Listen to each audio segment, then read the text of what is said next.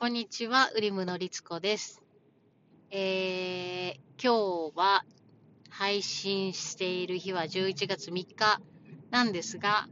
11月2日に撮っています。っていうのも、昨日、まあ、昨日かな ?11 月2日に朝ラジオを聞いていて、あ、伊達公子さんが、あのまあ話されてたんですよね。で、自分は本番には強い方だと。その、あの、本番に強いっていうのは、まあ、なんでそうなったかみたいなことを話されていたのが、すごく興味深くて。で、私も、そのいろいろそのことについて考えたので、こう、その考えが、あの、忘れちゃわないうちに、取っておこうと思って撮っています。皆さんは本番強い方でしょうか？どうだろう？私は本番、まあ本番っていろんな本番があると思うんですけど、例えばなんだろう。まあ、伊達公子さんはやっぱりあのスポーツのことを話されてたんですよね。試合とかね、ここぞという時の試合っていうのが、あの、本番っていう形でメインで話されていて、でも私たちだったら、まあスポーツもあると思うんですけど、何かこう発表する場とか、人前で話す時とか、なんか自分のここっていう時ってありますよね。で、そんな時、どうでしょう？私は、割とね、そのプレッシャー、楽しめる方なんですよ。でも、これってずっとそうだったわけじゃなくて、昔はもう全然ダメで、もう手が震えて、声も震えて、例えばスポーツだったら、もう全然いつものポテンシャルでできないみたいな。で、後ですんごい落ち込むみたいな。そういうタイプでした。ま、多分真逆ぐらいって言ってもいいかもしれないんですけど、でも今は割と、もちろん緊張しないとかじゃなくて緊張はするんですけど、あの、それを受け入れて、割とそれ自体も楽しんじゃえる方かなと思います。で、あの、そうなったあたりってなんかすごく覚えてることがあって、で昔は例えば友達の結婚式とかでスピーチとかあるじゃないですか。友人代表のスピーチとか。もう、あの、しっかり書いてね、行くんですけど、どこまで読んだかわからなくなったり、もう明らかに挙動がおかしかったり、声が震えてたりとか、そういう感じだったんですよね。で、その、あ、私これ楽しめるようになってるって気づいたので、一番覚えてるのが、えっ、と、ちょっと、うん、お仕事で、あるイベントで、なんかひょんなことで、まあ、司会とかやったことないんですけど、司会をすることになって、いろんなゲストが3人ぐらいいてて、なんか市長さんとかもいるぐらいのイベントがあって。で、まあ、お客さんは、それでも100人いないかなぐらいの規模ではあるんですけど、なんかそんなイベントで司会をしたことがあったんですよね。で、その時に、あの、全然、こう、その場を楽しんでお話ができて、友達にびっくりされて、なんならちょっと笑いも取ってたよ、みたいな。そあんな感じで話せるんだねって言われたことがあって。で、私もすごく力が抜けて、それができていたなーって思ったんですけど、その時に、今まで緊張でガチガチになって声が震えたり、挙動が明らかにおかしかった時って、もう失敗したら、この世の終わりみたいに思ってたなーって思ったんですよね。で、その時は、その司会をした時は、まあ、その、まあ、司会なんてやったことなかったからかもしれないんですけど、そんなやったこともないし、もう失敗して当然だし、こう言葉なんか全然ね、あの、そのボキャブラリーがあるわけでもないので、上手な言葉をセレクトできるわけでもないし、まあぐ、ぐだぐだで当然だなぐらいに思ってたんですよね。で、それよりも、なので、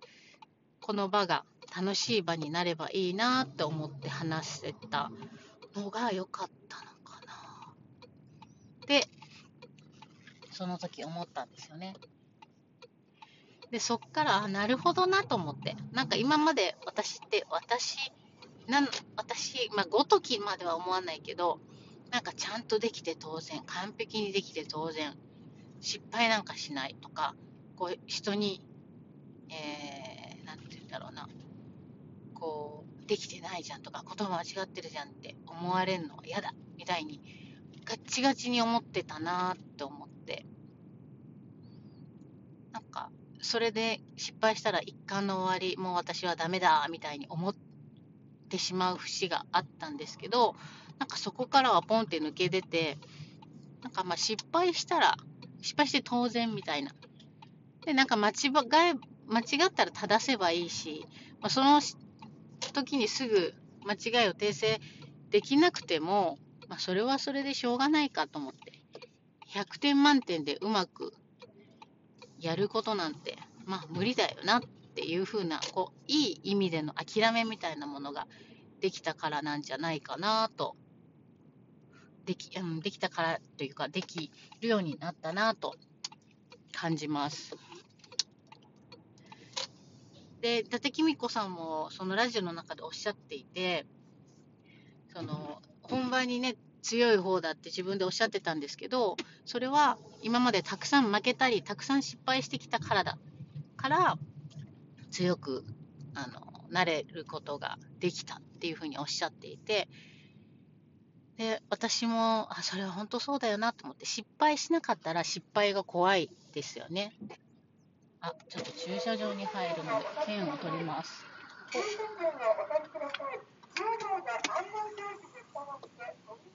そう。でも、たくさん失敗していたら、なんか失敗することにも慣れてくるというか、うん。なので、私も今までたくさんつまずいてきたし、もう、びっくりするような失敗をたくさんしてきたんですけど、まあ、だからこそ、うーん、もちろん失敗したいわけじゃないですけど、失敗することに対して、こう、恐怖感とか、なんか恥ずかしいみたいな気持ちはなくなったような気がします。で、それから、あの、うーん、そういう、まあ、ここぞっていう本番の時に、力の抜き方が分かったというか、うん。で、そこから、なんかその時に、こう、だから、まあ、極限状態じゃないですか。緊張はするし、交感神経優位になって力は入るから。その時って結構自分の本質がわかるところあるじゃないですか。なんかそっちの方を楽しめるようになった気が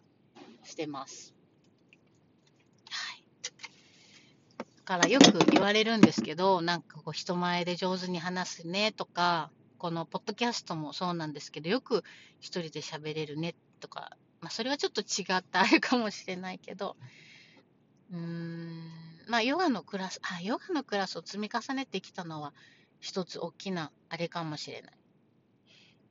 最初の方はガチガチで失敗す絶対したくないって思ってやってたのが、右と左とかも思いっきり間違えたりとかして、ポーズの名前とかも間違えたりとかして、っていうのを繰り返してきたことで、失敗に対する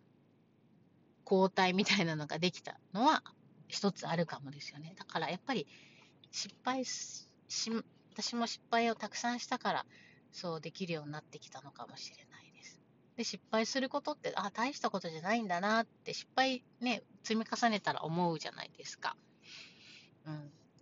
そう、だからよく、まあ、聞かれる、どうやったらそういうふうに力抜いてできる、できるのって聞かれたりするんですけど、もう、それこそちょっと極端に私ごときが失敗して当然って思うぐらいが、なんか、気楽でいいんじゃないかなと思います。で、失敗は、一つの過程なだけで、これからまたその、上手に、上手にというか、えー、強くなる、その場に強くなるためのプロセスだと思えば、そこで終わりじゃなくて、全部がグラデーションでいろんなことがつながっていくって思えば、なんか大したことじゃないよなって思ったりします。なので、こうやってポッドキャストで話していても、きっと間違ったことを言っちゃうこととか、言葉とかあると思うんですけど、それもこう自分で、うーん、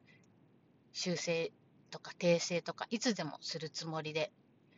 えやってます。ただ、